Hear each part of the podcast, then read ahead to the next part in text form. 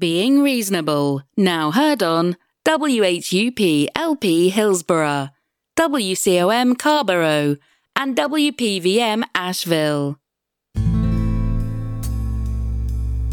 Being Reasonable comes to you from the WHUP studios in downtown Hillsborough, North Carolina. Please fasten your seatbelts. I'm Mark Solomon, and you are taking part in Being Reasonable the weekly conversation show that focuses on how we've arrived on our steadfast views and our desire to know what is true. To participate in this friendly collaboration, all you need is respectfulness and an honest interest in the truth. We can all improve the way we form and consider our beliefs, and we can do so by being reasonable. One, two. On this week's show, we hold an interesting conversation with Roland Walters, owner of In the Healing Light in Efland, North Carolina. Roland discusses his beliefs in energetic and spiritual healing. So let's listen to Roland Walters from In the Healing Light.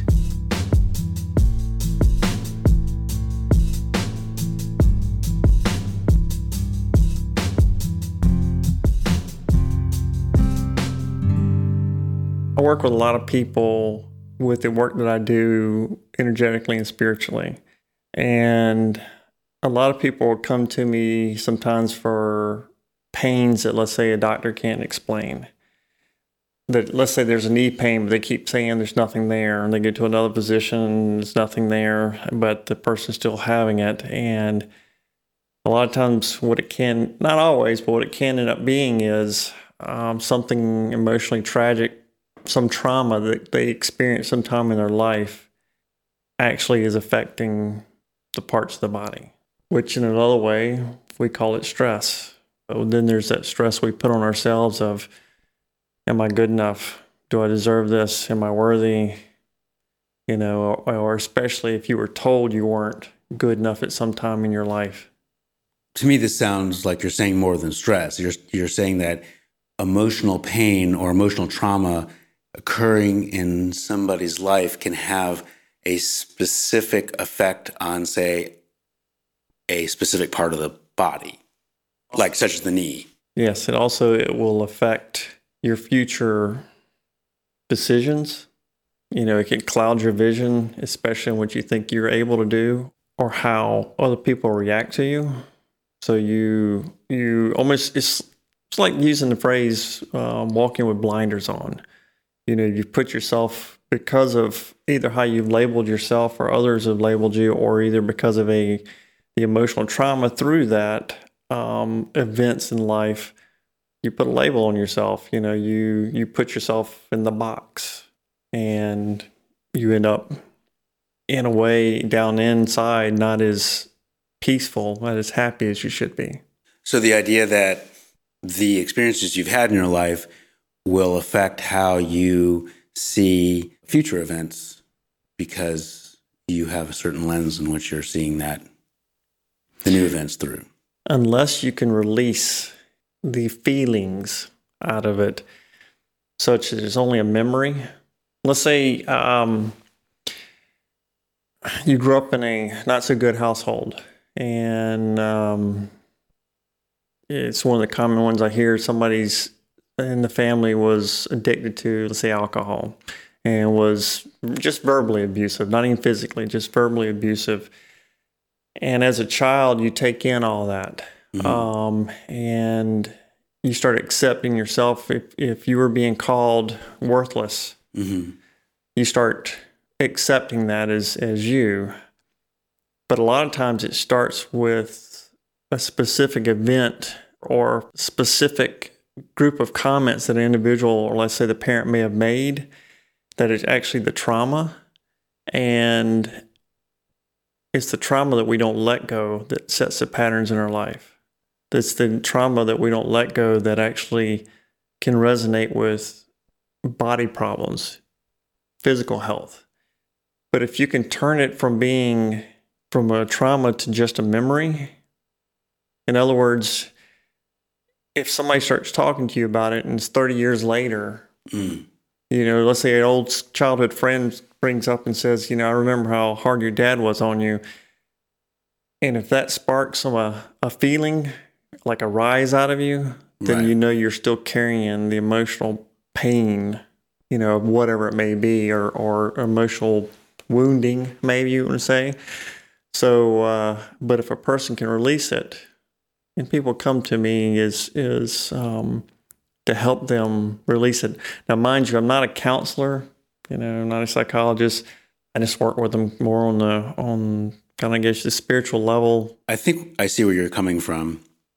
My understanding is part of the concept of cognitive behavioral therapy when you're dealing with someone who has post traumatic stress disorder is that part of the reason why someone might have flashbacks or someone might not be able to deal effectively in this world is that they actively try not to think of the trauma. And when they do, like you said, the trauma has these great impressions on you because you're actively avoiding thinking about it. And the act of and the and part of the therapy is to think about it quite a bit until um, the memory of that trauma just doesn't have that same effect. Correct. Correct. It's where it's just the goal is just for it just to be a memory. Um, it's just it's amazing how many, not how many, how much most of us, if not all of us, don't realize how much past events affect how we walk and talk and act today. How do you help an individual who has these traumatic experiences that are now expressed in physical pain? When a person comes to me, one of the first things we start doing is actually talking and trying to see is what they think is the issue is actually the issue. You know, is this really what we're looking at? You know, what they've got in their mind that it may be, um, or even those that come to me that are just hoping that I'm going to help them on a physical end because the doctors aren't. Then I actually start talking to them about their life because I can't necessarily he- fix the knee, but I can help to fix the heart and the mind by helping them to release. So, anyway, we get talking and dig a little deeper and dig a little deeper. And until we get to something that really is bringing up a, a rise within them, is bringing up an emotional reaction. And it could have been 20 years ago, it could have been 30 years ago. We go back to that time. And a lot of negativity starts coming up and, and i mean it starts showing in their body and their movements um, and people like to then talk about what happened but i want them to tell me exactly what they felt during that time how if it was a person that did it to them how that person made them feel you know and relive it and through some of the work I do, which deals with a lot with shamanism and, and other energy type modalities, um, I actually try to help them release, as you would say, the negative energy that's tied to that trauma. And how do you do that? I'm a person who who feels energy from people. Um, you know, you've heard of people that are like psychics or things like that. I'm not something like those, uh, but I feel energy with my hands. A lot of people feel energy, you know, or they get around something like I'm uncomfortable. I'm just, you know, I guess a little more accentuated. Um, and like if I was working on like someone like you, and as you got talking, the energy around the body would change. And a lot of times it would show itself up in certain areas. Let's say going back to the knees, maybe the knees are giving a lot of this person a lot of problem, and all of a sudden it's just it could be a lot of heat, it could be a lot of cold, it could be a resonating like uh, vibration. I'll feel it, and I actually try to help, like sweep it away, take it away from the body, maybe even pull it away from the body. So, are you doing the sweeping away of the energy when you're talking to them in your mind? Yeah, uh, yeah. Um, I'll even use my hands and stuff, but yes. See how they reacted during that time, and was it really that bad? So you're helping your clients, and Yeah. your clients are reporting being helped. And you're talking about how you're helping them perform a release of the energy and how you're sweeping away the energy. And at the same time, when they come see you, you're a nice person.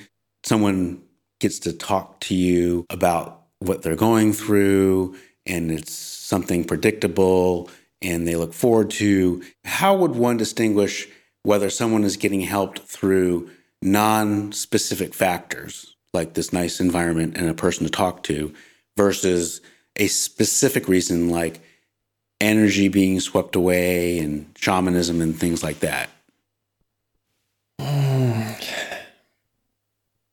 And make sure I understand. Uh, you're It seems like you have a framework from what you're using to help people, and people are being helped by you. Is it possible to help a person for a different reason than how you are actually helping the person? Oh, okay. I got you. I'm not going to say all the time, but the, the the probability is is yes. You can help a person just by listening, whether I did nothing else.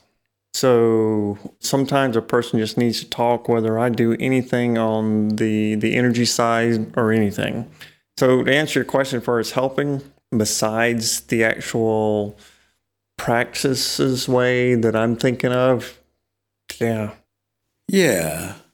So, what do we gain when we add these extra layers to the simple but powerful practice, it seems, to have someone to talk to and have someone to be able to listen to you in a non judgmental, caring, unbiased way?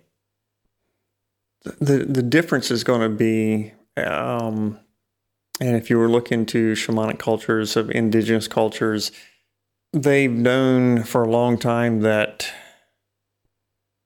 you know we're all part of energy we're we're you know you and i and every other human are connected energetically somehow or another you know we may have different minds and we may have different bodies but we're still connected just um, I think I understand what you're saying when you're talking about negative emotions and traumatic experiences.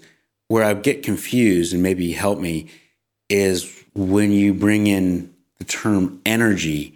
Maybe it'll help if you can help me define what this energy is. Is it something that we can measure? Is it an actual energy? Is it just the concept of a cause and effect universe that what I do affects what you do? I'm just trying to understand what you mean. I guess to answer your questions, yes. um, can it be measured? Uh, let me get back to that one. Sometimes it does, or it can be in the sense of just body temperature change. You get you get angry, your temperature rises. So in that case, why wouldn't we just talk about it in terms of body temperature? I don't always feel it in the form of just body temperature. How are we feeling it? Let me give you an example of what of how I feel or how I felt energy um, on a significant basis. One of the first times, my daughter, between four and five months of age, actually had um, congestive heart failure and had a heart attack, and was at the hospital um, in the PICU unit for six weeks. Goodness. And one of the days I walked in and my daughter's laying spread eagle, nothing but a diaper on and a bright light over her. And I know the light was to keep her warm. But she had so many tubes and things in her, she's completely unconscious that um, you know, they be, needed to be able to see all this and, and watch her, even though she wasn't moving. Um, just like a, a normal parent would do or dad would do. It's like, okay, is she cold? Is she warm? Because all she's got on is a diaper. Okay. And of course, she's she's a little thing. She's a she's a baby. Sure. And I went up to put my hand on her chest, and there was a let's call it a force field type energy over her chest. Literally, if you took a bowl and turned it upside down and put it over her, not just her chest, her whole abdomen area. And when I went to touch her, I could feel it. It's like it stopped me two inches from her chest. It's that kind of energy. And I know it's not the greatest explanation, but that's a description for you. But if, when I pushed on this little energy, Mm-hmm. my daughter, who was completely unconscious, would jump. Mm-hmm.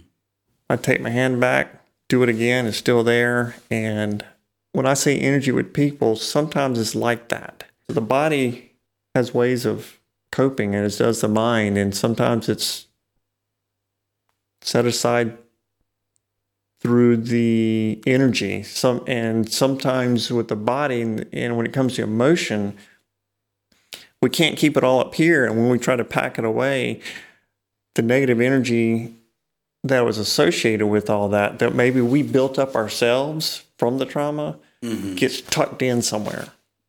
and it's quite an emotional story, and it leads me to different avenues I, that we could explore here. From what you're telling me, you're talking about trauma from the mind is tucked and stored into the body, and I'd want to know: is the mind separate from the body? In my opinion, yes.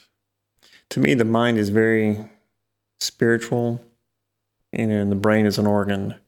You know, you've heard people say things like the mind mind can move mountains, the mind can change the world. Does thinking occur in the mind or the brain? My personal belief is that the brain is just the organ. It occurs in the mind.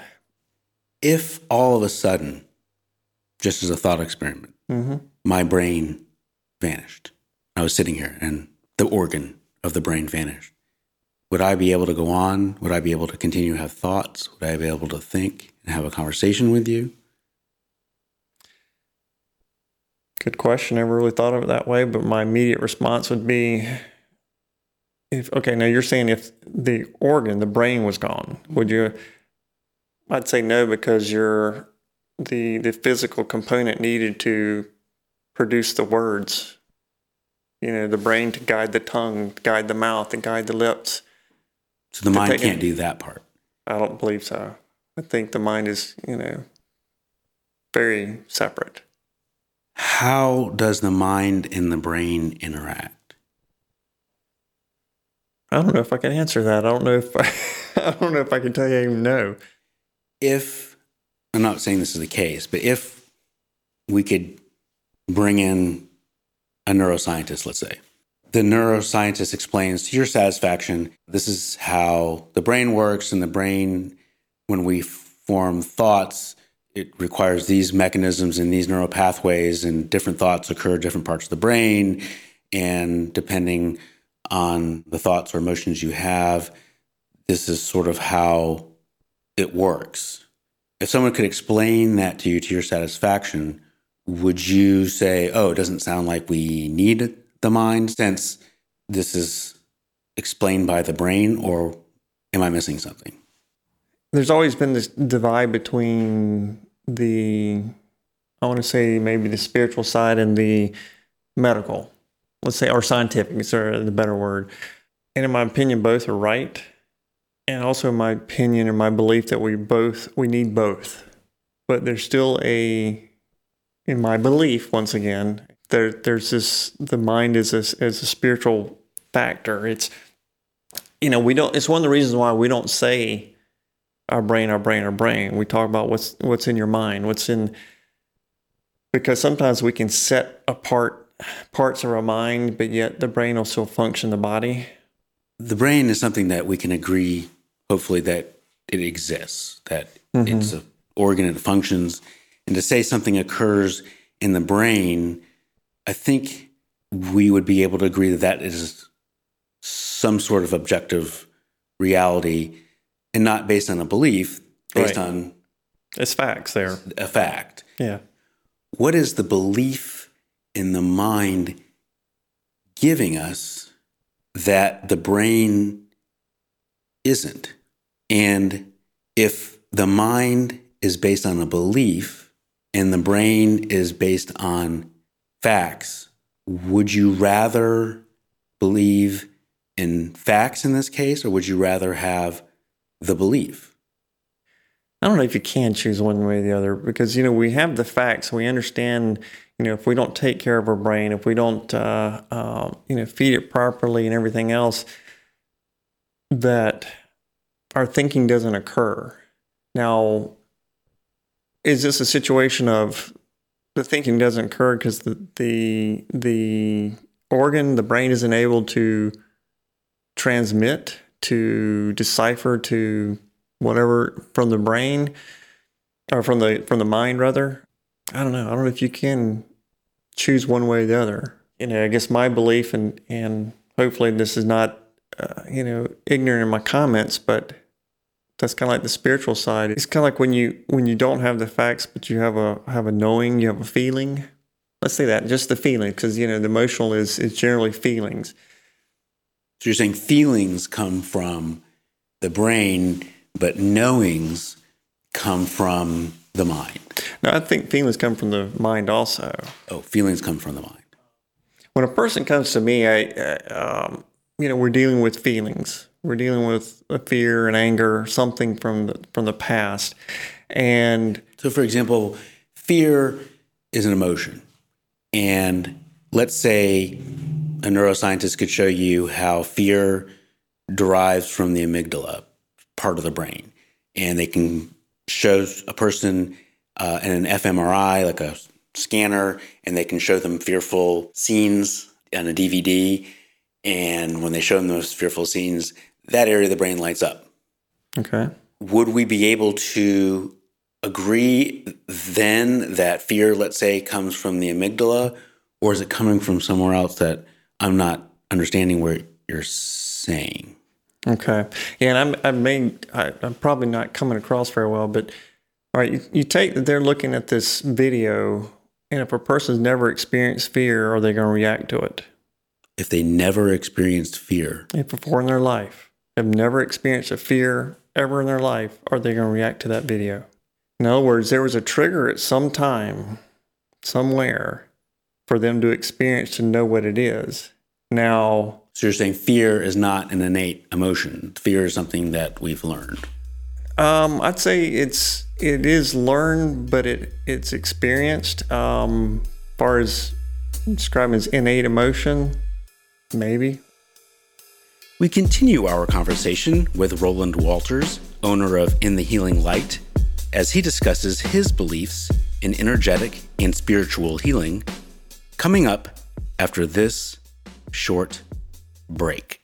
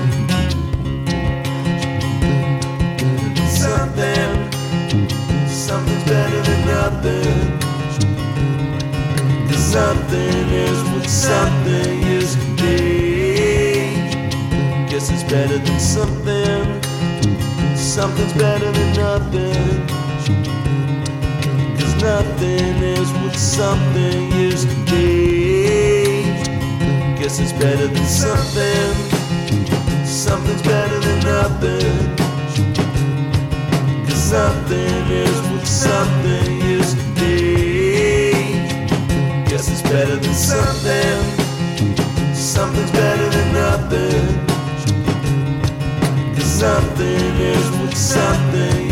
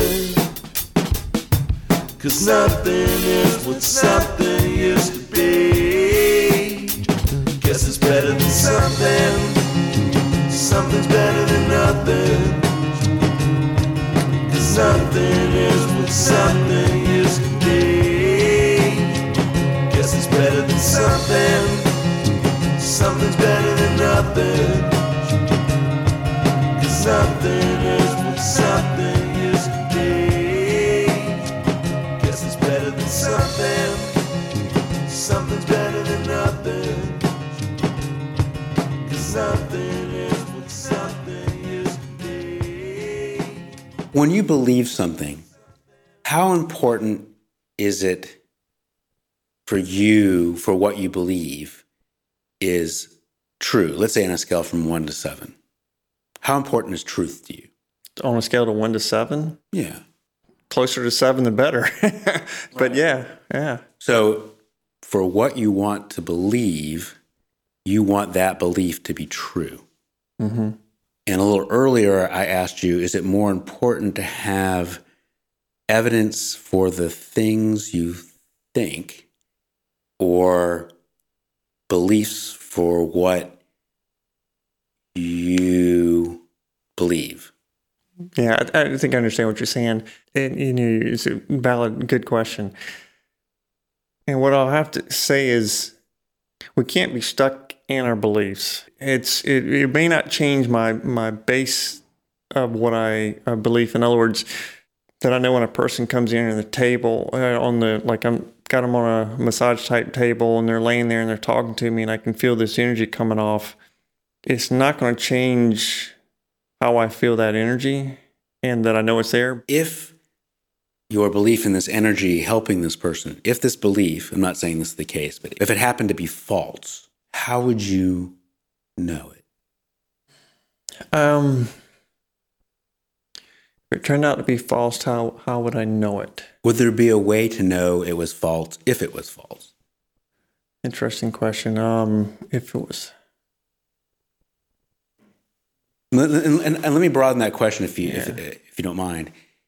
Is it useful to have any belief, any belief that can't be shown to be false? people do that every day, don't they? When they They do. God, But is it useful to have a belief in that sense? yes, I'll say it's useful to have a belief, as long as it's it's a belief that is not harmful to you or anyone else. Um, now, doesn't mean you won't have that belief, but uh, but as far as answering questions, is it useful? Let's say you have a belief that you can fly, just on your own, just step outside and fly like a Peter Pan. Doesn't mean you're going to do it. I don't know. If stuff happens all the time, but you know, right now the odds are quite a bit against you. But as long as you have that belief, maybe with facts, it comes along that yes, your belief turns into you just jumping out a door and flying to learning how to fly. What if I had that belief, that belief I could fly, and I, to the my core, I believed it. Nobody could tell me otherwise. I talk about flying all the time, and my family gets tired of me talking about this belief. And one day, I climb up to the top of this roof and jump off. So I guess what I'm saying is, at that point, it would seem, and Mm-hmm. please tell me, it would seem that my belief is running into a hard fact. Yes, I can't fly. you're right. Right. That belief is falsifiable, meaning there's a way to show that that belief is not true. There's a way to show that belief is false. Me getting up on this roof and jumping. Mm-hmm. is there a way to show that your belief is falsifiable? Mine will be more easily argued about um, just because of what I actually feel. What I feel is part of my belief, you know, with everything being connected energy wise and stuff. But to a person who's not ready, aware, or willing to believe in that, it's not going to feel what I feel. So, how are they going to disprove it? What if I tell you that I feel I can fly? And if you don't believe that I can fly, it's because you're not ready to feel what I feel. You don't see things the way I see things, but I can fly. What if I told you that? It would be true because I don't feel what they feel and I don't see how they see what they see. But what you're feeling about me flying Mm-hmm. have any effect whether I could actually fly? Would my feeling, Does your feeling about my being able to fly or my feeling about my being able to fly have anything to do with me being able to fly? I think it does. There's so much we don't know and and probably stuff we're not meant to know. um, you know, the phrase we don't know what we don't know. But if you take let's back it up from you physically flying to you having the belief that one day you're going to be a flyer, you know, a pilot. Um, obviously, what you're saying, uh, if, if a person who believes they can fly without any assistance jumps off a building, that'll be proven wrong pretty quickly. But when you asked, like, what my belief in what their belief may affect them, or even what their belief affects them, if I doubt you, one or two things are going to happen. You're going to push to a point of either proving it to be right or you're going to start doubting yourself. If you took a million people out here and all gathered in one spot and had complete full faith that when you got up on top of the roof, you were going to jump and you were going to fly, maybe that'll work. I don't know. How many people? I said, let's say a million people all at one time, focusing on you at the exact same time, all fully believing that you're going to do it. Maybe, I don't know. Each one of us in that million, for everybody to have complete belief that that's going to happen. So, does the number of people believing that I could fly have an effect on me being able to fly? Does it does having a certain number of people Does having a million people believe that I could climb up on this roof right now and fly have an effect on me being able to fly? it strengthens your belief. Now, whether the science part still stands, in other words, gravity is still there, and we are we are heavier than air. um, but I mean, it's a valid point. I I because I you know I am with you in the sense that the science part has shown that gravity, something heavier than the air, without assistance, without power, is going to fall. So this goes back to what we don't know. We don't know what we don't know, and If we don't know something, is that a good reason to believe in another thing? if you don't know there's a possibility for a cure for a disease, do you stop your belief on that maybe we can find one? We continue our conversation with Roland Walters, owner of In the Healing Light, as he discusses his beliefs in energetic and spiritual healing, coming up after this short break. I'm a gender fluid illegal. I've traveled all this way to come find you. I'm a gender fluid illegal. I've showed up at your door to make love to you. I'm a gender fluid illegal. I'm gonna steal your job away from you. I'm a gender fluid illegal. And now I'm to kill you.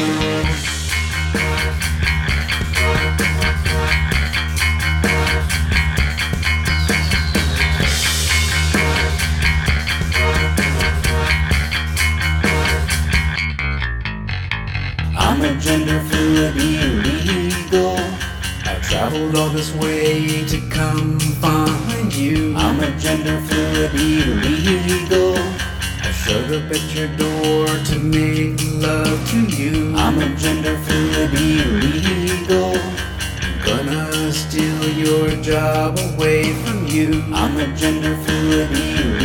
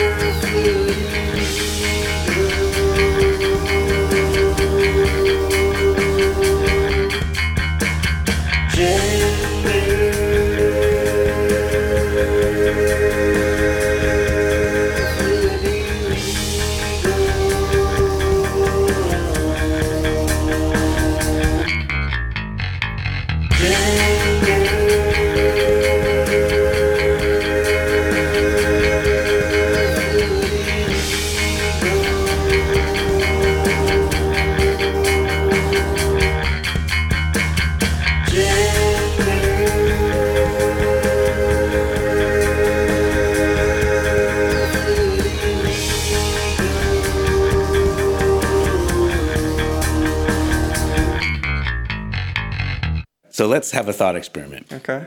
Let's say half the population thinks that vaccines don't work, that they're dangerous, that nobody should take them, and presumably they can find information to back up that belief.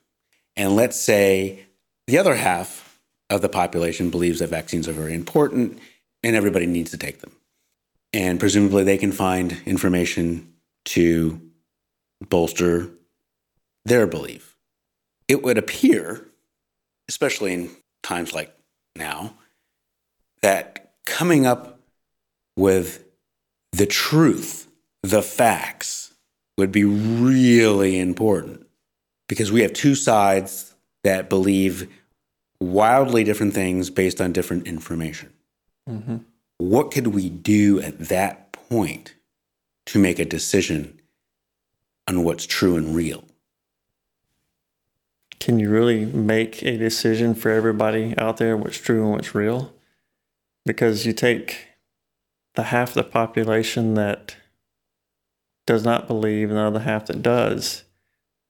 Example, if you walk into a session with a counselor that has been strongly recommended as the best in the state for exactly what you're dealing with, and you walk in there, it's not going to work, it's not going to work, it's not going to work, it's not going to work, then it's not going to work. So, to use my analogy, and I just want to mm-hmm. just understand where you're coming from, to the half of the population who do not believe that vaccines are safe and effective, if they take vaccines, those vaccines are less likely to be safe and effective. To the other half of the population who do believe that they're safe and effective, if they take vaccines, they're more likely to be safe and effective because they believe that they'll be safe and effective. The power of the mind. Do you think that's that would be the case? Mm-hmm. Do you think that could be something that we could test? We could find out to design an experiment in literally that way, maybe. Um, I'd say it's probably already been tested. I'd, I'd say there's probably already been experiments when with, and I don't know anything top of my head, but it wouldn't surprise me if it's it's already been looked into that, you know, if you're fully against something, can it work? Yeah. But are you going to reprogram your mind to the point that there's no possibility? You know, you're you're stating this over and over. So I'd say it's probably already been done. So if they came out with a COVID nineteen vaccine Mm-hmm. and I took it, and to my core, I did not believe that this would work. It wouldn't work, and I probably shouldn't get it the shot to begin with. I guess to follow your path. I think. Yeah, the only thing is, if if you just believe that the shot didn't work and you and you didn't get it, doesn't mean you you won't get the virus.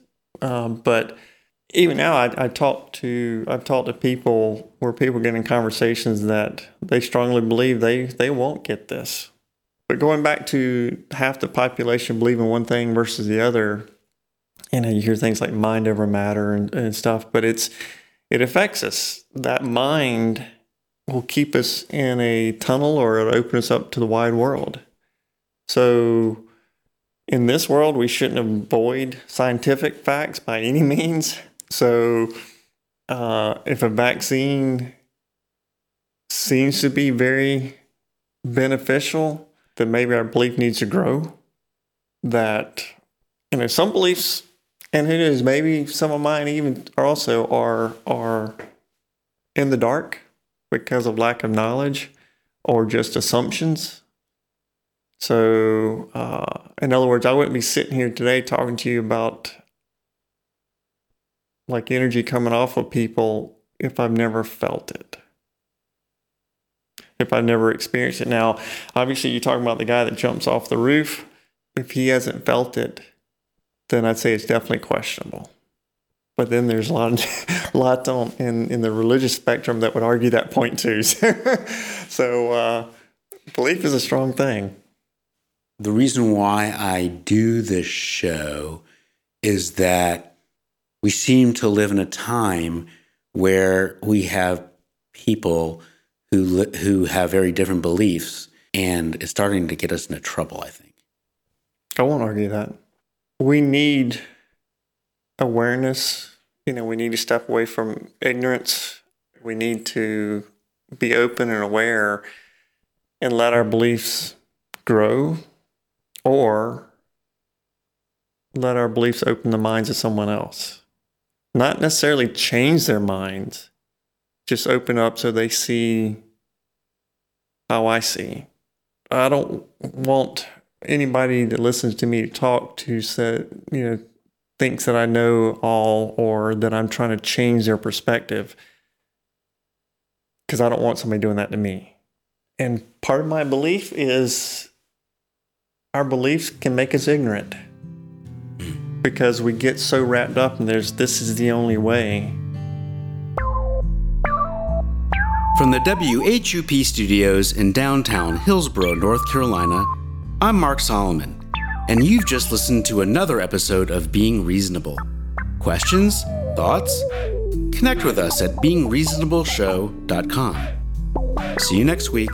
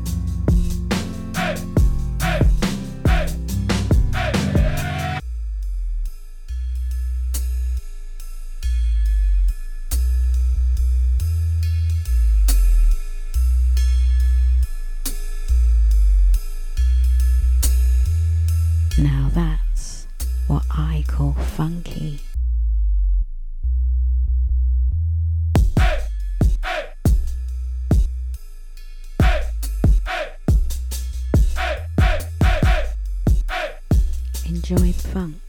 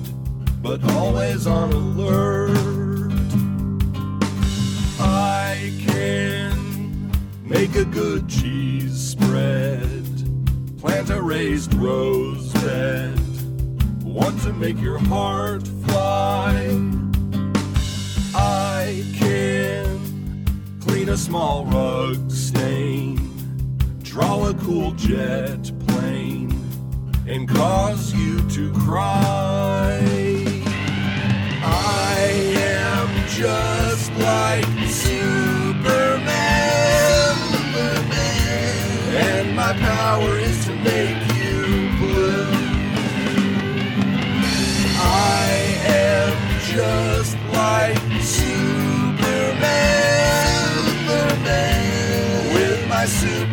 strength long overdue. I try, try to do the right thing, swooping like an airplane. I'm always on the go. My costume, my costume is bulletproof. I'm strong enough to leave a bruise, and I know how to sew. I dress in in a red poncho while wearing red boots that glow. I streak across the sky. I'd make a make a good hero if I wasn't such a zero and cause you to cry. Am just like Superman, and my power is to make you blue. I am just like Superman,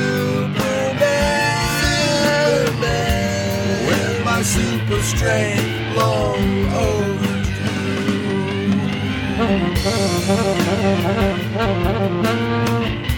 Moon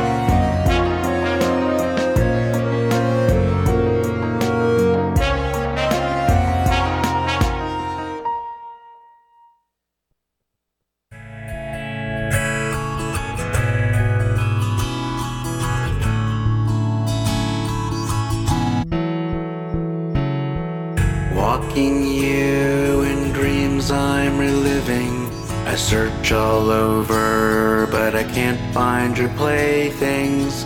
You thought I was truly astounding, but I'm just your average, no good, nothing. On four legs, more human than canine. Things aren't the same without you around.